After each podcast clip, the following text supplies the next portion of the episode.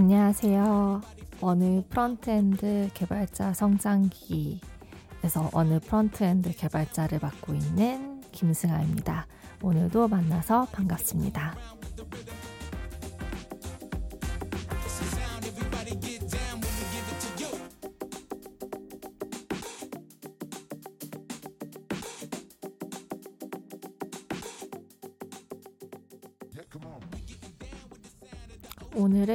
개발 얘기보다는 그냥 요 근래 제 일상에서 있었던 일들에 대한 썰을 풀어보고자 합니다. 그 개발 얘기보다는 성장기 쪽에 좀 더 초점이 맞춰진 그런 방송이라고 보시면 되겠습니다.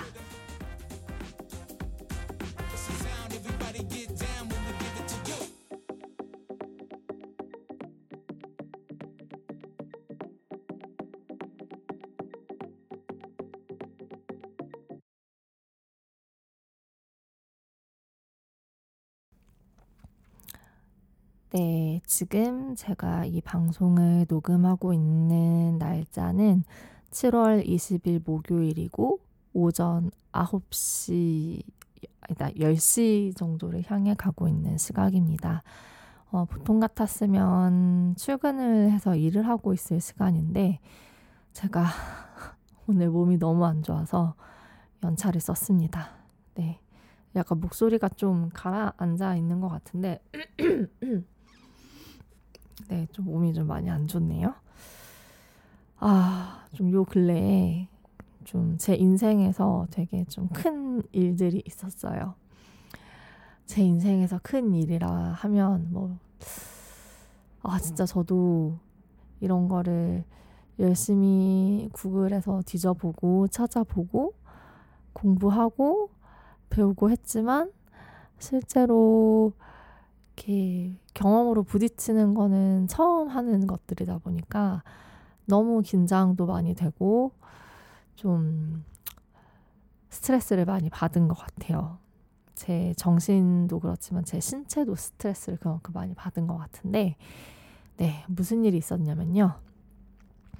제가 부동산 매매 계약서를 작성하고 왔습니다.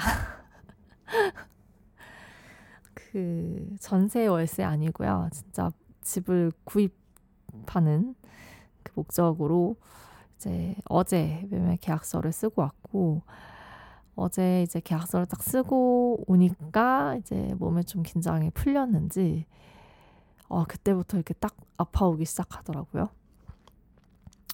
네, 아무튼 제가 집을 사는 결정을 내리게 되었습니다. 근데 문제는 이게 대출이 가능한 한 많이 나와야 돼요. 대출이 만약에 제가 생각했던 것만큼 안 나오면 큰일 납니다. 이제 이제 전 이제 이제 정말 오만 군데 이제 빚을 내러 막 찾아봐야 하는 상황인데 거기까지는 부디 안 갔으면 싶은 마음이 크, 크, 크죠. 네. 아, 제 나이가 서른넷입니다. 평생을 월세로만 살아왔는데 이게 이제 월세로 계속 살 수는 없고 월세로 살다 보니까 가장 크리티컬한 문제가 돈이 안 모여요. 그러니까 월세는 진짜로 그냥 허공에 날리는 돈이 되다 보니까 이제 월급에서 월세를 제하고 남은 돈으로 저축을 하려는데 저축을 해봤자 약간 티끌 모아 티끌이라는 느낌이 계속 들고 뭐 그래서 뭐 일부 다른 사람들은 아이고 잠시만요. 제가 양반 다리를 하고 앉았더니 다리가 저리 오기 시작했어요. 네, 다리 좀 펴고. 네, 아무튼 그래서 다른 친구들은 주식을 많이들 하는데 아 저는 주식을 하기에는 너무 쫄보예요. 그러니까 못 하겠더라고요. 주식을 시도해 본 적은 있는데 소 진짜 완전 소액으로 시도를 해본 적은 있는데 아 저의 타입은 아닌 것 같다라는 생각이 들었고 아 돈을 모으기는 모아야 되는데 어떻게 해야 돈을 모을 수가 있을까를 고민을 하다가 차라리 집을 지르면 이제 대출금을 갚느라 다달이 거의 월세 이상의 돈이 나가긴 하겠지만 그래도 그게 모이고 모이면 결국 내 자산이 만들어지는 거잖아요. 집은 내 거니까. 그래서 어, 도저히 이렇게 살다가는 어, 내, 도, 내 재산을 모으지 못하겠다라는 생각이 들어서 사실 연초부터 생각을 하고 있었고요. 연초에 이제 새해 계획을 생각하면서 그 제가 생각했던 버킷리스트 중에 하나이기는 했어요. 올해 안에 내가 혼자서 좀 살 수 있는 그러니까 집을 장만하자. 근데 이제 제가 저 혼자 살 거를 생각하면 사실 그렇게 넓은 집, 좋은 집 필요 없거든요. 그냥 그 어차피 저는 한 40대까지는 개발자로 먹고 살 것 같으니까 뭐 끼케야 직장이 강남 아니면 판교권이 될 거고 그래서 제가 이제 생각했던 거는 강남 판교 출퇴근이 편할 것 그리고 제가 집을 사게 되면 차를 살 여유가 없어질 것이기 때문에 그리고 저는 별로 운전을 하고 살고 싶지가 않아서 일단 역세권일 것 지하철이 편할 것 대중교통이 편할 것 그리고 그냥 실평수는 한 10평 정도만 돼도 좋겠다. 그리고 이제 무엇보다도 이제 제 조건에서 가장 저금리로 대출을 받을 수 있는 게 이제 그 디딤돌 대출이라고 이제 주택 금융공사 에서 지원해주는 그러니까 나라에서 지원을 해주는 그 대출이 있어요. 음, 근데 그 대출을 받으려면 여러 가지 요건이 있는데 그게 되게 까다롭거든요. 그러니까 뭐 전용 면적이 뭐 몇 미터 이하여야 되고 막 제 그 연소득도 얼마 이하여야 되고 막 이런 여러 가지 조건들이 있는데 어 그, 그 조건에 들어맞는 집, 그러니까 그 조, 일단 디딤돌 제출을 받을 수 있는 그 조건의 집 플러스 지하철 교통이 편할 것 플러스 강남 판교 출퇴근이 편할 것. 저는 사실 이 조건만 가지고 거의 한 지난 4월부터 매일 아침에 딱 눈을 뜨면 침대에서 눈을 딱 뜨잖아요. 그러면은 침대에서 일어나기 전까지 이제 누워서 부동산 앱들을 막 다 뒤져보는 거예요. 한 30분 정도. 매일 그렇게 30분 정도를 뒤져봤어요. 근데 이게 디딤돌 대출을 받으려면 그 주택 가액이 3억이 안 돼야 하거든요. 근데 그러니까 30 30만 30세 이상의 미혼 가구인데 이제 디딤돌 대출을 받으려면 가액이 3억을 넘어서는 안 돼요. 그런데 서울 이 수도권 땅에 3억을 넘지 않는 3억을 넘지 않는 집이 정말 없어요. 그러니까 적당한 넓이를 가지고 그러니까 저는 지금 실평수 한 8평 정도의 오피스텔에서 월세로 살고 있는데 이것보다는 조금 더 넓었으면 싶었거든요. 그런 조건을 다 따지고 나면 없어요 매물이 매물이 진짜 없어가지고 반년 동안 매일 매일 이제 그 반년까지는 아니고 한 4월부터 매일 매일 아침에 그렇게 부동산 앱을 뒤지면서 살다가 제가 지난주였나요? 지지난주였나? 이렇게 그날은 좀 이제 잠이 제가 원래 좀 불면증이 좀 있어가지고 새벽 4시에 그냥 눈이 떠졌어요. 그래서 아 오늘도 잠을 못 잤구나 생각하면서 눈이 떠졌으니까 부동산이나 찾아볼까 하고 이제 열었는데 이렇게 너무 제가 생각한 조건에 딱 들어맞는 집이 매물이 하나가 딱 보이는 거예요. 그러니까 어, 강남 판교 출퇴근이 편하면서 가액이 3억을 넘지 않으면서 어, 전용 면적도 그 기준선 안에 들면서 생각보다 넓은 그런 집을 딱 발견을 하게 돼서 제가 그 새벽 4시 반에 그 공인중개사 문자로 저 오늘 당장 이 집을 보고 싶다. 저녁에 퇴근하고 가서 볼 수 있느냐를 새벽 4시 반에 문자로 보내놨어요. 그래서 그날 저녁에 이제 가서 둘러보고 이제 제가 생각한 딱 그 조건들은 딱 그 정도였는데 제가 생각했던 것 이상으로 너무 좋은 조건이더라고요. 그러니까 예를 들면은 이제 건물 구조가 좀 특이해서 그 방만 좀 동떨어져 있, 는 식이었어요. 그래서 이제 그 뭐라고 해야 되지? 옆집에서의 소음을 신경 쓰지 않아도 되는 그러니까 옆집이 없어요. 그러니까 그, 그 방만 따로 이렇게 툭 튀어나온 그런 구조여가지고 옆집이 없기 때문에 그냥 층간 소음만 신경 쓰면 되는 정도? 근데 제가 지금 오피스텔에서는 이 양 옆집의 소음이 진짜 너무 잘 들려요. 그것 때문에 좀 스트레스를 많이 받아요. 그러니까 어느 정도냐면 옆집에서 그러니까 옆집 핸드폰 아침 알람 소리를 듣고 제가 깰 정도거든요. 옆집의 진동 소리든 뭐 이제 벨 소리든 그게 다 들려요. 그래도 이렇게 그럭저럭 만족하고 살아왔지만 제가 그것 때문에 스트레스를 제가 좀 소음에 민감해서 그런 거에 스트레스를 좀 많이 받았는데 일단 옆집으로부터의 소음에서 자유롭다는 점이 너무 저는 끌렸어요.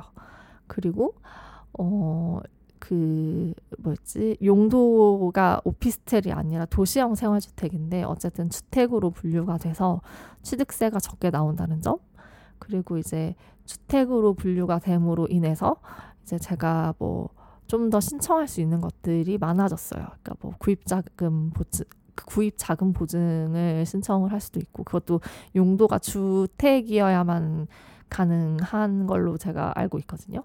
아무튼 이런저런 여러 가지를 따져봤을 때 지금 내가 이 집을 사지 않으면 안 되겠다라는 생각이 들어가지고 사실은 가계약금을 먼저 넣고 좀 천천히 진행을 하려고 했어요. 그러니까 사기는 살 건데 그런데 이제 그 집이 워낙 좋은 조건의 집이다 보니까 보러 오는 사람들이 너무 많고 고민을 하고 있는 사람들도 너무 많은 거예요.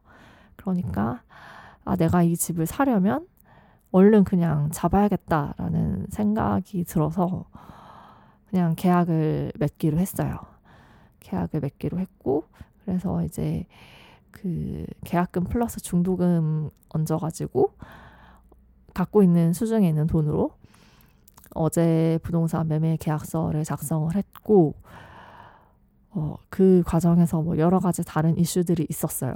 뭐 네, 뭐 이렇게 근저당권 부동산 등기부등본에 근저당권으로 대부업체의 빚이 잡혀 있는 거예요. 그래서 그거를 이제 말소를 시킨다고 또 이제 여러 절차가 또 들어가고 법무사 쓰고 하, 뭐 아무튼 뭐 이런 저런 상황에서 제가 회사 일을 또 해야 했죠. 그러니까 회사 일을 하면서 이제 퇴근해서는 그런 것들을 준비를 하는 거예요. 이제 부동산 계약을. 그러니까 근데 사실 제가 집을 계약한다는 것 자체가 태어나서 처음 있는 일이고 사실 태어나서 카드 할부는 많이 써봤어도 이렇게 대출을 해보는 거는 처음 있는 일이거든요. 그러니까 제가 어릴 때부터 부모님한테 절대 빚을 지고 살아서는 안 된다라는 가르침을 크게 받아가지고 저는 절대 대출을 하면 안 되는 건 줄 알았어요.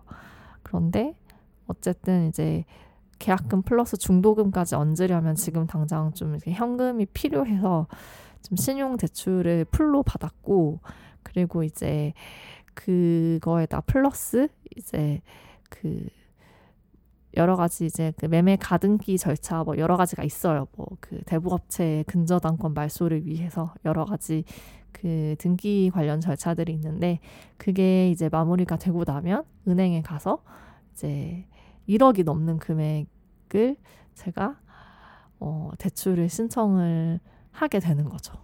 근데 이게 저도 태어나서 처음 겪어보는 일이다 보니까 너무 긴장이 되고 너무 무섭고 막 너무 아무튼 진짜 막 떨리고 막 무섭고 근데 무서운데 이런 걸 알려주는 사람이 아무도 없어요. 그러니까 저희 부모님은 이런 거 잘 모르시고요. 저희 부모님은 잘 몰라요. 네. 그리고 그냥 제가 다 인터넷으로 찾아보면서 제가 이렇게 떼, 떼어 볼 수 있는 뭐 건축물 대장이라든가 뭐 등기부 등본이라든가 이런 건다 제가 열람해서 다 떼어 보고 확인해 보고 그리고 막 진짜 아무튼 열심히 검색을 하고 해서 이제 알아보는데 이제 이와 동시에 이제 회사 일도 진행을 해야 되니까 근데 이제 제가 멀티플레이가 좀 심하게 안 되는 캐릭터란 말이죠. 그러니까 정신이 두 개로 분산이 될 수가 없는 거예요. 그러니까 회사의 업무에 집중이 잘 안 되는 거예요. 근데 그것 때문에 또 스트레스를 또 제가 막 엄청 받았어요. 왜냐하면 아 이거 되게 금방 끝날 수 있는 작업인데 평소에 나였으면 이거 그렇게 어려운 작업이 아닌데 계속 이게 제가 집중력 집중을 제대로 못 하니까 이렇게 헛반대에서 이제 막 이렇게 버그를 발생시키고 실수 진짜 막 정말 그 사소한 실수들로 막 빌드가 터지고 막 이래서 회사에서는 회사 일이 제대로 안 되니까 일에 집중이 안 되니까 스트레스고 퇴근하고 집에 오면 또 이 부동산 일을 또, 신경을 쓰고 찾아보고 하느라 또 스트레스고 그래서 사실 진짜 요 근래 한 2주 정도는 제정신이 아니다. 내가 생각해도 지금 나는 제정신이 아니고 제 온전한 상태가 아니다라는 거를 느끼고 있었어요. 그런데 어제 어쨌든 계약을 계약서에 도장을 딱 찍고 집으로 돌아오니까 이제 그냥 긴장이 풀렸는지 뭐가 어찌는지 모르겠는데 딱 몸이 아플 징조가 강하게 느껴지면서 컨디션이 급격하게 안 좋아지는 거예요. 그래서 사실 오늘 안으로 제가 끝내야 하는 업무가 있었는데 양해를 좀 구했어요. 이거 다음 주 월요일까지 로 배포를 미룰 수 있겠느냐 해서 내가 지금 너무 몸이 안 좋아서 어, 일을 할 수가 없고 좀 이렇게 상태가 너무 안 좋다 지금 좀 그래서 제가 부탁을 드려서 이제 허락을 받고 연차를 오늘 내일 이렇게 연차를 썼어요. 내일 연차는 이제 부모님이 올라오시게 되셔서 예전부터 써놨던 연차이기는 한데 부모님이 올라오시는 거는 이 부동산과는 전혀 관계가 없습니다. 예전부터 어머니 아버지가 어, 그날 아버지 휴가 날이니까 그때 한번 서울 같이 올라가겠다라고 해서 잡아둔 연차고 오늘은 진짜로 순수하게 몸이 아파서 쓴 연차. 네, 그래서 1년에 반이 지나갔는데 저 연차가 이제 한 이틀밖에 남지 않았어요. 그동안 아, 좀 몸이 안 좋고 막 이러면은 제가 연차를 이렇게 많이 썼었거든요. 아무튼 지금 그런 상황이고 그래서 저는 지금도 아 어떤 느낌이냐면 진짜 온몸의 근육이 이렇게 바스라질 것 같은 아픔을 아세요? 그러니까 이게 딱 몸살의 딱 그건데 진짜 온 몸의 근육 하나하나가 다 아파요. 어, 열은 없지만. 그래서 지금 사실 이 방송도 침대에서 하고 있는데, 침대에서 하고 있습니다. 네. 상태가 많이 안 좋네요. 그렇지만 어쨌든 제가 어, 부동산 매매 계약서를 작성하고 왔다는 것. 네.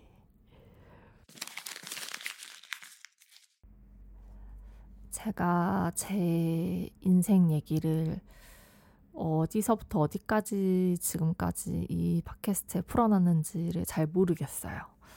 그런데, 어, 일단 제가 뭐 거의 수년째 정신건강의학과에 그 진료를 받고 있다는 거는 다들 아실 거예요. 제 방송을 다 들어주신 분이면. 일단 그게 있고, 어, 사실 저는 어릴 때에 특히 제가 이제 중학교, 고등학교 시절일 때, 딱 10대 사춘기를 겪던 그 시절에 저희 집이 굉장히 경제적으로 좀 힘들었던 시기가 있었다라고 말하기에는 그냥 제 10대 내내 저희 집은 경제적으로 힘들었어요. 네. 경제적으로 힘들었다는 거는 이제 어떤 의미냐면, 일단 저는 어떤 사교육을 받을 만한 여건이 안 됐고, 그리고, 음, 이렇게 막 그 집 안에 있는 건물, 아니 건물이랬다. 그 물건들이 그 압류가 돼서 이렇게 그 빨간 딱지라고 하잖아요. 그 빨간 딱지가 다 붙어가지고 그 집에 있는 모든 그 가전 제품이며 가구들이 이렇게 싹 다 빠지는 그런 모습도 봤어요.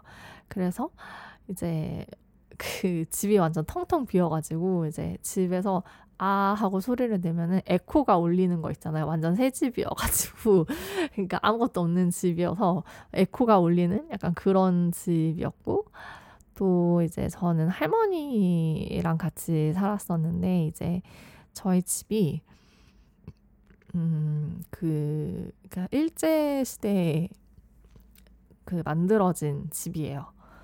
그러니까 거의 뭐 역사가 100년, 100년인가? 100년이라고 해야 되나? 아무튼 진짜 오래된 집이죠. 오래된 낡은 집이다 보니까 이제 보일러가 고장이 났는데 이 보일러를 그 고치려면 집을 다 뜯어내야 한다고 하는 거예요. 그래서 이제 그게 안 돼서 보일러가 없는 채로 추운 겨울을 보냈어요. 그래서 제 기억에 이제 실제로 아침에 머리를 감고 씻으려면 이렇게 부엌에서 이렇게 큰 냄비에다가 물을 끓여가지고 그 끓인 물을 화장실까지 들고 와서 그걸로 씻었던 기억이 나고 그리고 이제 어그 이제 겨울에는 그 등유 난로 등유라고 하나 서, 아, 석유 난로 있잖아요. 그 옛날에 무슨 학교 옛날 뭐 국민학교 시절에 교실에 놓여 있었던 그런 석유 난로를 피워서 난방을 하고 뭐 이제 어 그랬던 시기였어요. 그리고 이제 저희 어머니는 이제 막 말 그대로 막노동을 하셨고 아, 저희 아버지도 막노동을 하셨어요. 어 이제 정확히 그분이 어, 그분들이 어디에서 어떤 일을 하는지는 잘 모르지만 어쨌든 이제 부모님의 방에는 작업복이 걸려 있었고 아버지 작업복은 이제 안전 제일 이런 게 그 노란색 그 십자가 아, 그, 그 마크가 달려 있는 걸 봐서는 아마도 공사 쪽 현장에서 일하지 않았을까라는 추측을 해봅니다. 어, 그래서 이제 저희 어머니는 진짜 뭐 파출부도 뛰시는 것 같았고 또 이제 막 이렇게 집에서 그물 짜 그물 짜는 거라고 해야 되나 아무튼 저희 그 본가가 목포거든요. 그러니까 바닷가 쪽이다 보니까 이렇게 뭔가 이렇게 고기 잡는 그물을 이렇게 어떻게 만드는 그런 일도 집에서 하시고 하셨어요. 진짜 기억이 나요. 그래서 이제 그런 환경 속에서 저는 이제 어 언니가 어쨌든 몸이 불편한 장애인이고 그냥 팔다리가 불편한 장애인이면 모르겠는데 정신적으로 이제 자폐와 지적 장애를 가진 그러니까 정신적으로 온전치 못한 어, 그런 언니였기 때문에 이제 어릴 때부터 진짜 내가 어떻게 해서든 잘 돼서 어쨌든 간에 언니는 내가 책임을 져야 하고 나중에 부모님이 돌아가시게 되면 언니를 내가 책임져야 한다는 그 부담감이 어릴 때부터 있었고 어 어쨌든 집이 되게 가난했고 그래서 근데 이제 내가 여기서 학생 신분으로서 뭐 할 수 있는 게 있을까 생각을 해보면 사실 학생 신분으로서 제가 뭘 할 수 있는 게 없었어요. 공부 말고는. 그래서 그리고 어른들도 뭔가 명문대를 가면 이렇게 성공한 인생이 펼쳐질 것이라는 또 환상을 많이들 심어주잖아요. 현실은 그게 아닌데. 그래서 그냥 어른들 말 듣고, 아, 내가 지금 이 상황에서 할 수 있는 최선은 공부를 열심히 하는 것이라고 생각을 했어요. 그래서 그런 환경에서 이제 부모님한테는 이제 뭐 문제집 사달라는 말도 못했어요. 어, 그래서 이제 학교 선생님들한테 교사용 문제집을 얻어가지고 그거를 막 이제 지우개로 지워가면서 막 이렇게 다섯 번씩 여섯 번씩 돌려 풀었던 기억이 지금도 나요. 중학교 때 중학교 때는 그렇게 공부를 했고 이제 어 찌저찌 해서 이제 어, 고등학교를 좀 비싼 학비가 드는 학비가 비싼 학교를 가게 됐는데 그것도 배경이 있어요. 그러니까 저희 집이 독립유공자 집안 그 자손 집안이어가지고 그 대학교 8학기까지 학비가 전액 무료예요. 그래서 이제 제가 사교육을 받을 여건이 안 되니까 어, 학비라도 좀 비싼 그런 좋은 학교를 가서 어, 거기서 좋은 선생님들, 좋은 친구들 만나서 배워서 좋은 대학을 가라. 라는 약간 부모님의 강압에 의해서, 어, 어쨌든 시험을 받고, 용케도 붙었어요. 네. 어떻게, 지금 생각해보면 제가 그 학교를 어떻게 붙었는지 모르겠는데, 아무튼 붙었어요. 붙었고, 이제 거기서도 진짜 막 잘 사는 집 친구들 사이에서, 어, 되게 스트레스를 많이 받으면서 공부를 했죠. 정말 스트레스를 많이 받았어서 사실 저의 지금 우울증과 불면증은 그 시절 10대 시절부터 시작을 하는 거예요. 제가 생각했을 때는.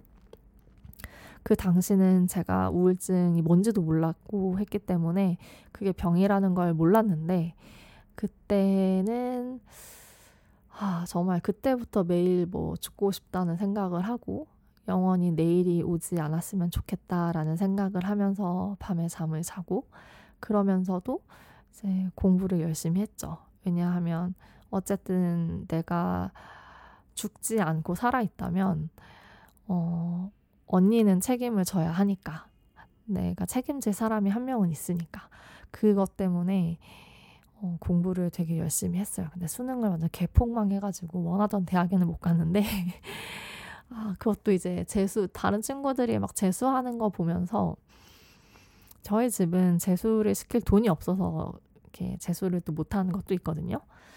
뭐 여러 가지 이유로.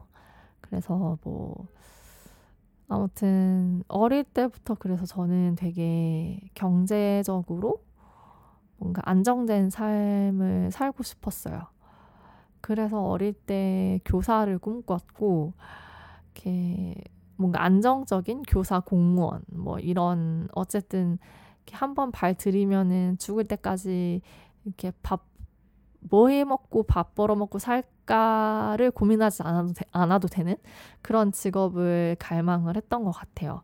그래서 사범대학에 진학을 했고 근데 막상 뭐 교생 실습 나가보고 교육봉사 나가보고 해보니까 이 길이 내 길이 아닌 것 같다는 생각이 들었고 그래서 이제 차선책으로 공무원이 되었지만 어, 들어가서 보니까 아 이것도 내 나랑 너무 안 맞는 일인 것 같아서 그만두고 이런저런 방황을 하다가 네, 여기까지 이르게 됐죠. 근데 이제 개발자가 되고 나서 가장 그래도 그 저한테 좋았던 점은 내가 앞으로 어떻게 하느냐에 따라서 앞으로의 내 수입이 달라질 수 있다는 그 기대감. 그러니까 내가 뒤처지고 내가 고이 고여서 이제 썩어가는 개발자가 되면 그만큼 나의 시장에서의 가치도 떨어지겠지만 내가 진짜 열심히 노력하고 공부하고 나만의 스펙을 쌓아가고 해서 내가 진짜로 이렇게 열심히 하면 그에 상응하는 보상을 받을 수 있으리라는 그 기대가 저를 좀 많이 심적으로 편안하게 해줬던 것 같아요. 음, 그러니까 내가 내 뜻대로 내 미래를 만들어 갈 수 있다는 거. 그러니까 공무원 때는 그게 안 됐거든요. 그러니까 뭐 경업, 겸업을 할 수 있는 것도 아니었고 법적으로 다 막혀 있으니까. 그리고 어, 죽었다 깨어나도 이 나라에서 주는 녹을 받는 것 외에는 사실 주식, 부동산 투자 이런 거를 생각하지 않는 이상은 내가 나의 어떤 소득을 올릴 수 있는 방법이 전혀 없었어요. 그런데 그러니까 그 당시에는 그러니까 주식이라는 그런 진짜 저, 전혀 알 수 없는 불확실한 무언가의 내 미래를 이렇게 기대해야만 하고 그럴 수밖에 없는 제 처지가 너무 싫었어요. 어, 그래, 뭐 그런 것도 있고, 뭐 여러 가지 이유가 있어서 공무원을 그만뒀지만, 개발자가 되고 나서는 그냥 앞으로 나의 미래는 내가 만들어 나간다. 약간 이게 정말 좀 큰 저의 위안이 되었던 것 같아요. 그래서 이렇게 집을 지르게 된 것도 사실 모르겠어요. 대출 그 디딤돌 대출이 얼마가 나오는지가 중요하고 LTV 한도가 얼마가 나오는지가 중요하고 그래서 제가 어떻게 해서든 주택담보대출을 최대한 많이 받을 수 있어야 되는데 그게 얼마까지가 가능할 것이냐 이게 관건이기는 해요. 음, 그렇지만 어쨌든 제가 정말 집불도 가진 게 없거든요. 제가 진짜로. 제가 시, 그 수중에 모아놓은 돈이 5천이 채 안 돼요. 그러니까 왜냐하면 그동안 이제 이렇게 뭔가 이런저런 방황을 한다고 많이 썼거든요.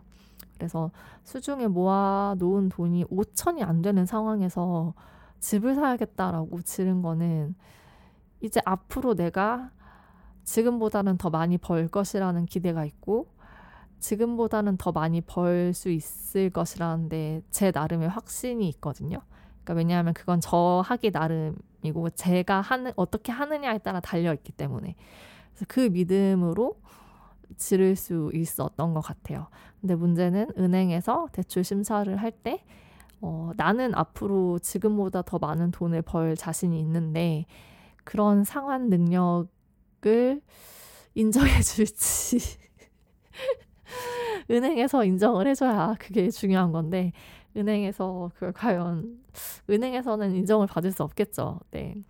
지금까지 제 소득 증명원으로 이제 확인을 할 텐데 지금까지의 소득이 그렇게 막 엄청 좋은 편은 아니었어서 그래서 그냥 그 점에서 개발자 되게 참 잘한 것 같아요. 어, 사실 막 개발이 막 엄청 내 적성에 맞는다기보다는 그냥 내가 노력하는 만큼 읽을 수 있다는 어떤 그런 그런 기대감이라도 가질 수 있다는 그 사실 하나만으로도 저는 그러니까 충분히 이 직업에 만족하고 네 그렇, 그렇게 좀 어, 덜 불안해하면서 그러니까 오히려 공무원일 때보다 오히려 공무원일 때보다 어, 미래가 덜 불안한 약간 그런 느낌이에요. 네. 그렇습니다.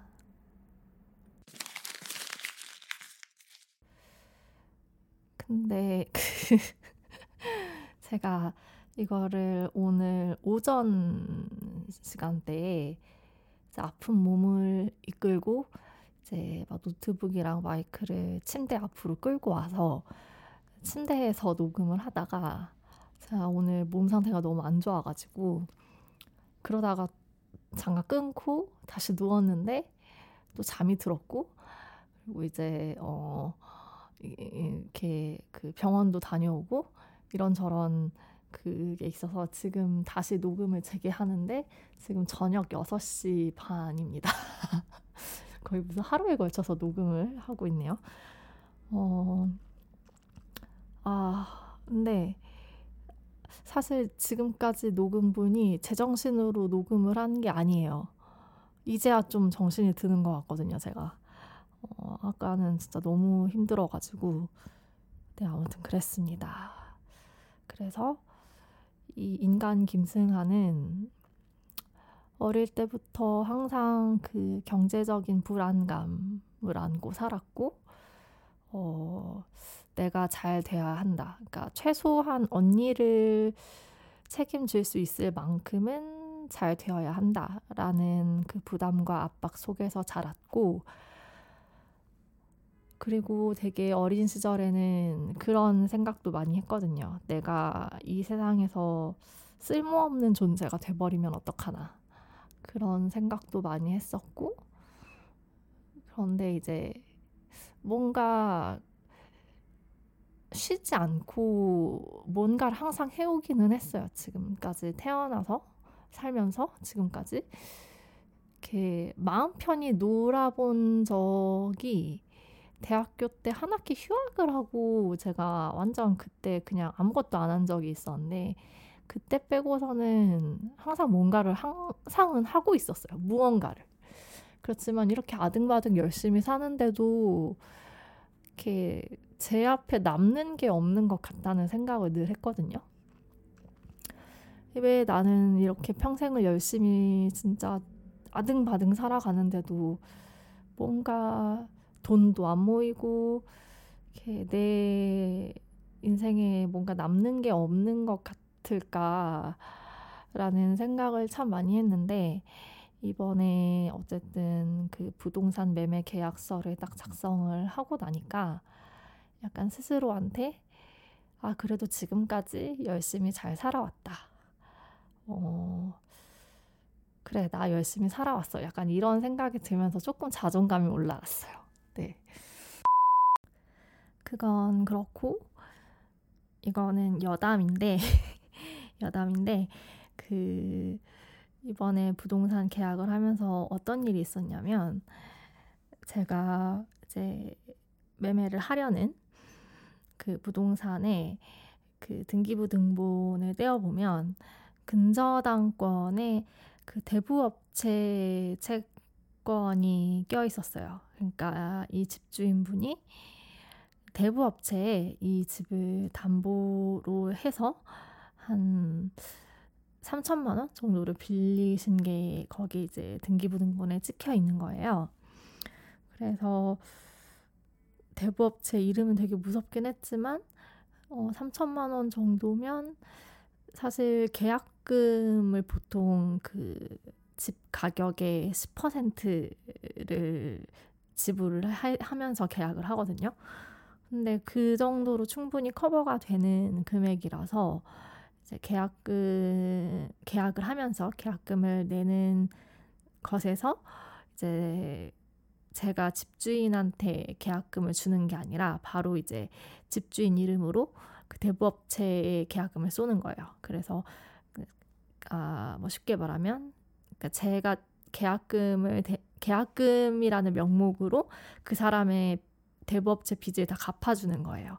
그리고서 이제 돈을 다 갚아주고 나서 이제 그 등기부 등본에 있는 근저당권을 말소시키는 것으로 이제 공인중개사분이랑 집주인분이랑 또 얘기가 다 됐고 그래서 이제 계약 계약서 작성하는 당일날 이제 그렇게 절차를 진행하려고 했는데 대부업체 쪽에서 그러니까 자기네들은 채권자라서 돈 빌려준 거 받은 거는 끝 받았으면 이제 그게 끝난 거고 근저당권 말소는 우리가 해주는 게 아니다. 너네가 알아서 해라. 약간 이런 태도로 나오는 거예요.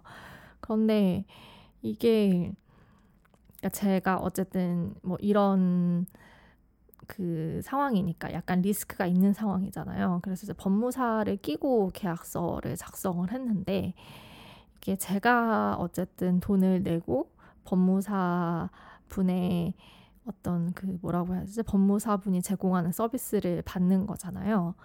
그런데 이거는 저는 어쨌든 그 빚을 갚아준 입장이고 이제 매수자의 입장이에요.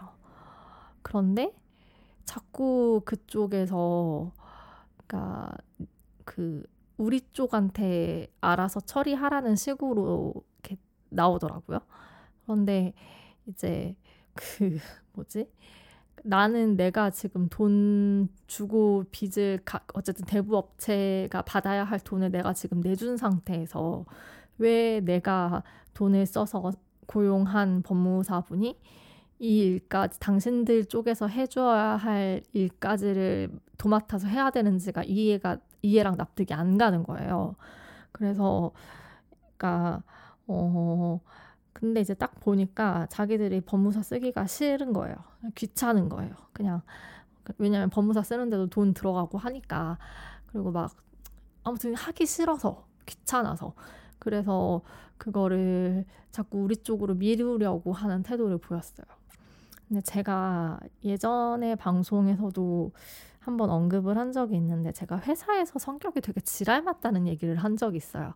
그러니까 제가 원래 성격은 되게 무던하고 약간 산은 산이고 물은 물이로다 약간 이런 스타일의 성격인데 회사에서는 그런 식으로 이제 일을 하다가는 이렇게 사람들한테 호구 잡히기 십상이라는 걸 깨닫고 일부러 회사에서는 아, 쟤 함부로 건드리면 피곤해진다라는 인상을 주기 위해서 그런 이미지를 만들기 위해 제가 굉장히 노력을 한다는 그래서 굉장히 회사에서는 지랄 맞게 지랄 맞은 성격으로 일을 한다는 얘기를 어, 어떤 방송에서 했던 것 같아요.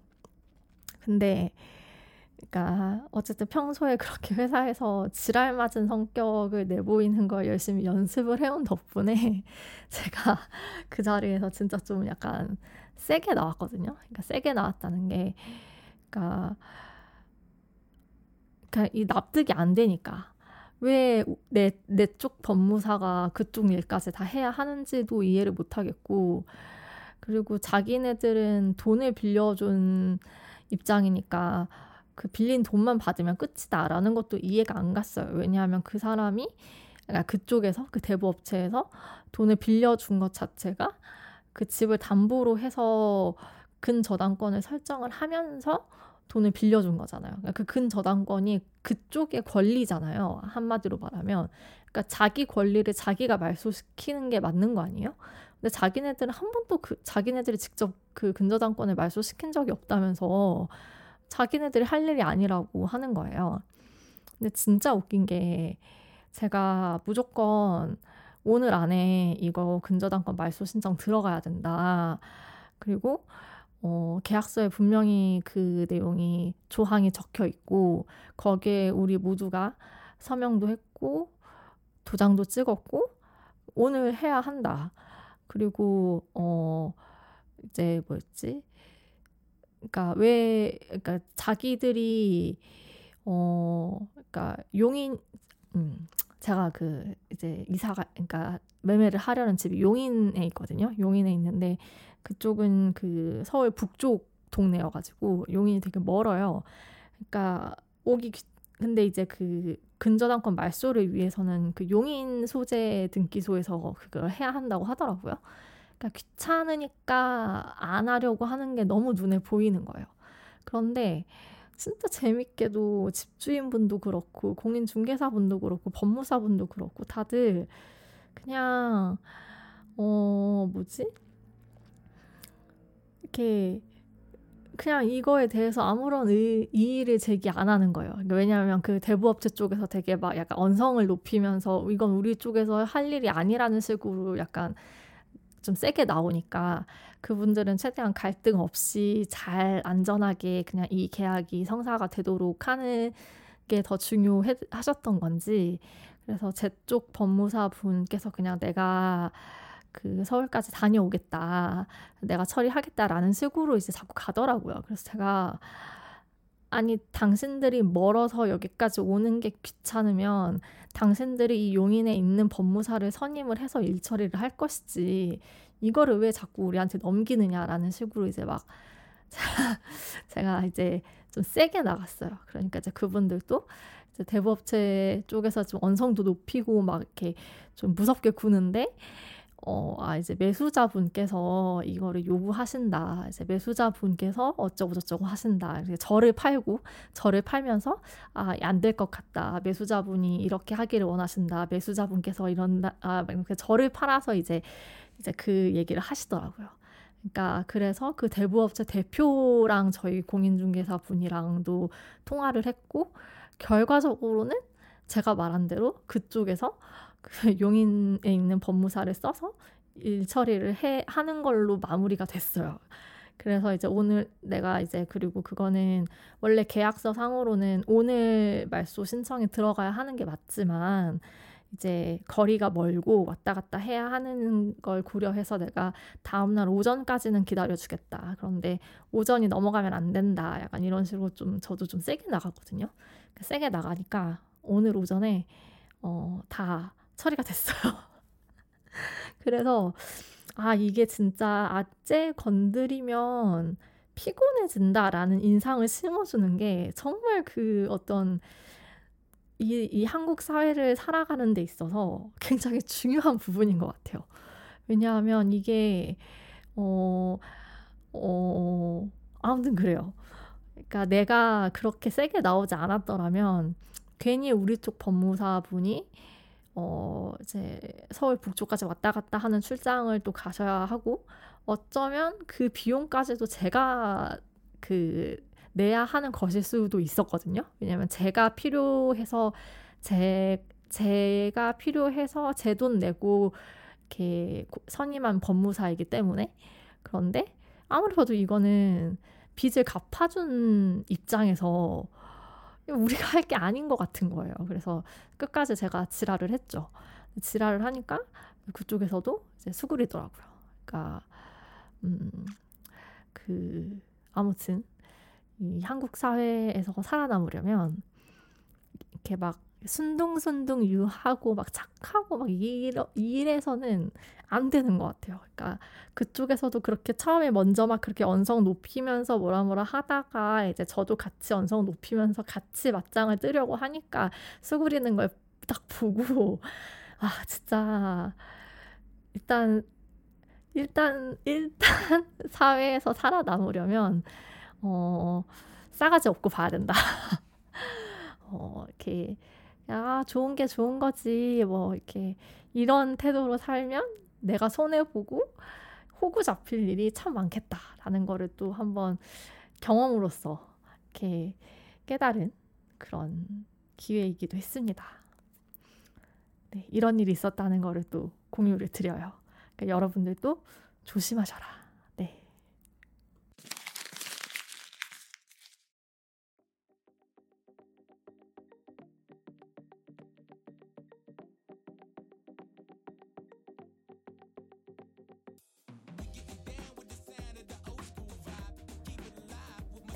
그래서 오늘은 제가 몸이 아파서 연차를 쓴 것을 빌미 삼아 그리고 또 그냥 뭔가 아 내가 그래도 성장했다.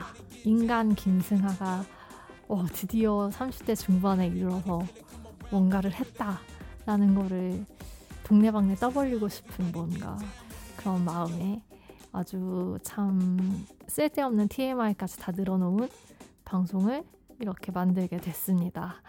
어, 근데 아직 끝이 아니고요. 대출이 풀로 나와야 돼요.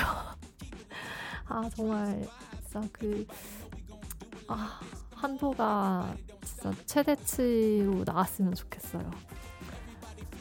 아, 이제 한도가 최대치로 안 나오면은 이제 사방팔방에 이제 빚을 더 내러 다 구할 이렇게 빚을 내기 위해서 막 이렇게 돌아다녀야 되고 금리도 비싸고 이자 원금 이자 같이 갚아 나가야 되는데 아무튼 아 이제부터가 시작이네요.